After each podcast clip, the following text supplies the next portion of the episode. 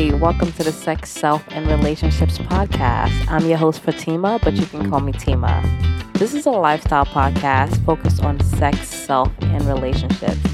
This podcast will provide sex education, focusing especially on female pleasure. We will discuss self development and how we can become the best versions of ourselves, all while exploring our relationships and how we can show up as our best for all of them. Welcome.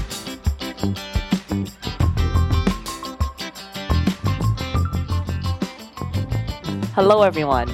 Today's episode is on how to manage your overthinking. Overthinking is when you excessively think and analyze a specific topic or situation for an extended period of time. Here are a few tools you can use the next time you catch yourself overthinking. Number one, feel your feelings. Often, the act of overthinking can be a form of anxiety that keeps us from feeling our feelings fully. The next time you're overthinking, Redirect your focus to identifying and feeling the emotions being suppressed by the overthinking. So, whether your emotions attached to those thoughts you're having and you're obsessing over are anger, sadness, shame, allow yourself to fully experience that emotion. When you refocus your mind to experiencing that emotion in your body, and you're focused on feeling that anger or sadness or shame in your body, you start to notice that you're overthinking and your thoughts naturally calm down. Because now you're allowing your body and your emotions to do what they're supposed to do. Instead of covering those feelings with overthinking the situation or whatever it is that occurred, assist your body in experiencing the emotions it needs to experience in order to get through that situation. Number two, reassure yourself. When an overthinking cycle starts, it often includes a lot of self doubt. That self doubt presents itself by constantly second guessing your decisions. You're thinking, did I say that right? Did I do that right? Was I wrong? When this is happening, find a mirror and reassure yourself with affirmations. Speak to yourself like you're trying to reassure someone you love. Some examples I've developed and I use personally are I look at myself and I say, You're a queen. You are loved and supported. You are not afraid to be wrong. You are confident, and so many more. Find what works for you at that moment. Find what it is that you want to hear from somebody and say it to yourself instead of focusing on doubting yourself. Number three, meditate. If you guys are still listening to my podcast and you're not already meditating, what are you doing? This is another reason why you should be adopting a meditation practice. A 5 to 10 minute daily meditation practice will enhance your ability to regulate and control your emotions. It will also promote better decision making.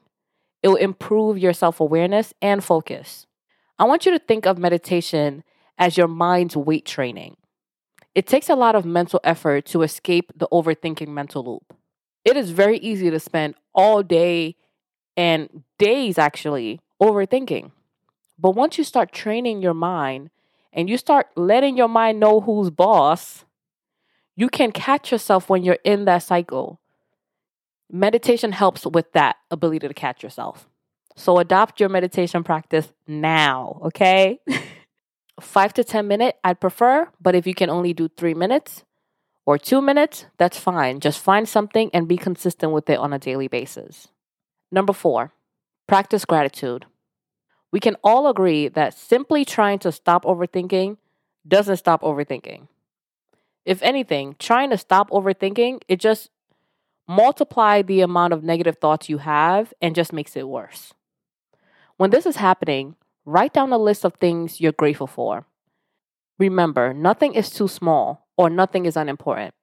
Focus on things you might regularly take for granted. I like to focus on things like I'm grateful for my bed for allowing me to be comfortable and rest my body. I'm grateful for my legs for getting me to places. I'm grateful for my lamp for giving me light. Anything. Find something and express gratitude towards it. Focus on the feeling of gratitude. When you put yourself in a mental state of gratitude, you're likely to attract other positive thoughts and emotions. The way emotions work is like emotions attract. So if you're having negative feelings and negative thoughts, you will attract other negative feelings and negative thoughts.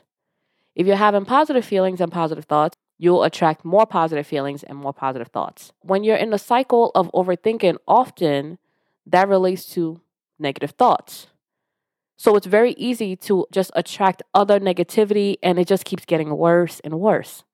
The easiest way I've found to break that cycle is by introducing positive thoughts. I introduce positive thoughts by practicing gratitude.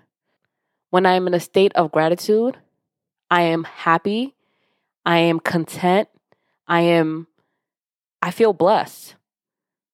And that also attract other positive feelings along those lines. Last tip for managing your overthinking. Number 5. Be solution focused. Evaluate your racing thoughts. Are they focused on the problem or are they focused on the solution for the problem? If you're going to spend so much time overthinking about a specific situation, you want to retrain your brain to prioritize the solution. This way, you're not pointlessly overthinking. You're allowing your overthinking to produce a solution. The only trick about this is once you do develop a solution, don't start overthinking your solution. it's very easy to fall into that. Trust me. Be mindful when you've developed a solution that you feel is right in your heart, we all know, follow your intuition. If you need help with that, check out the How to Follow Your Intuition episode. Once you've decided on what it is you want the solution to your problem to be, and you know in your heart that, that is the right solution, do not overthink that solution.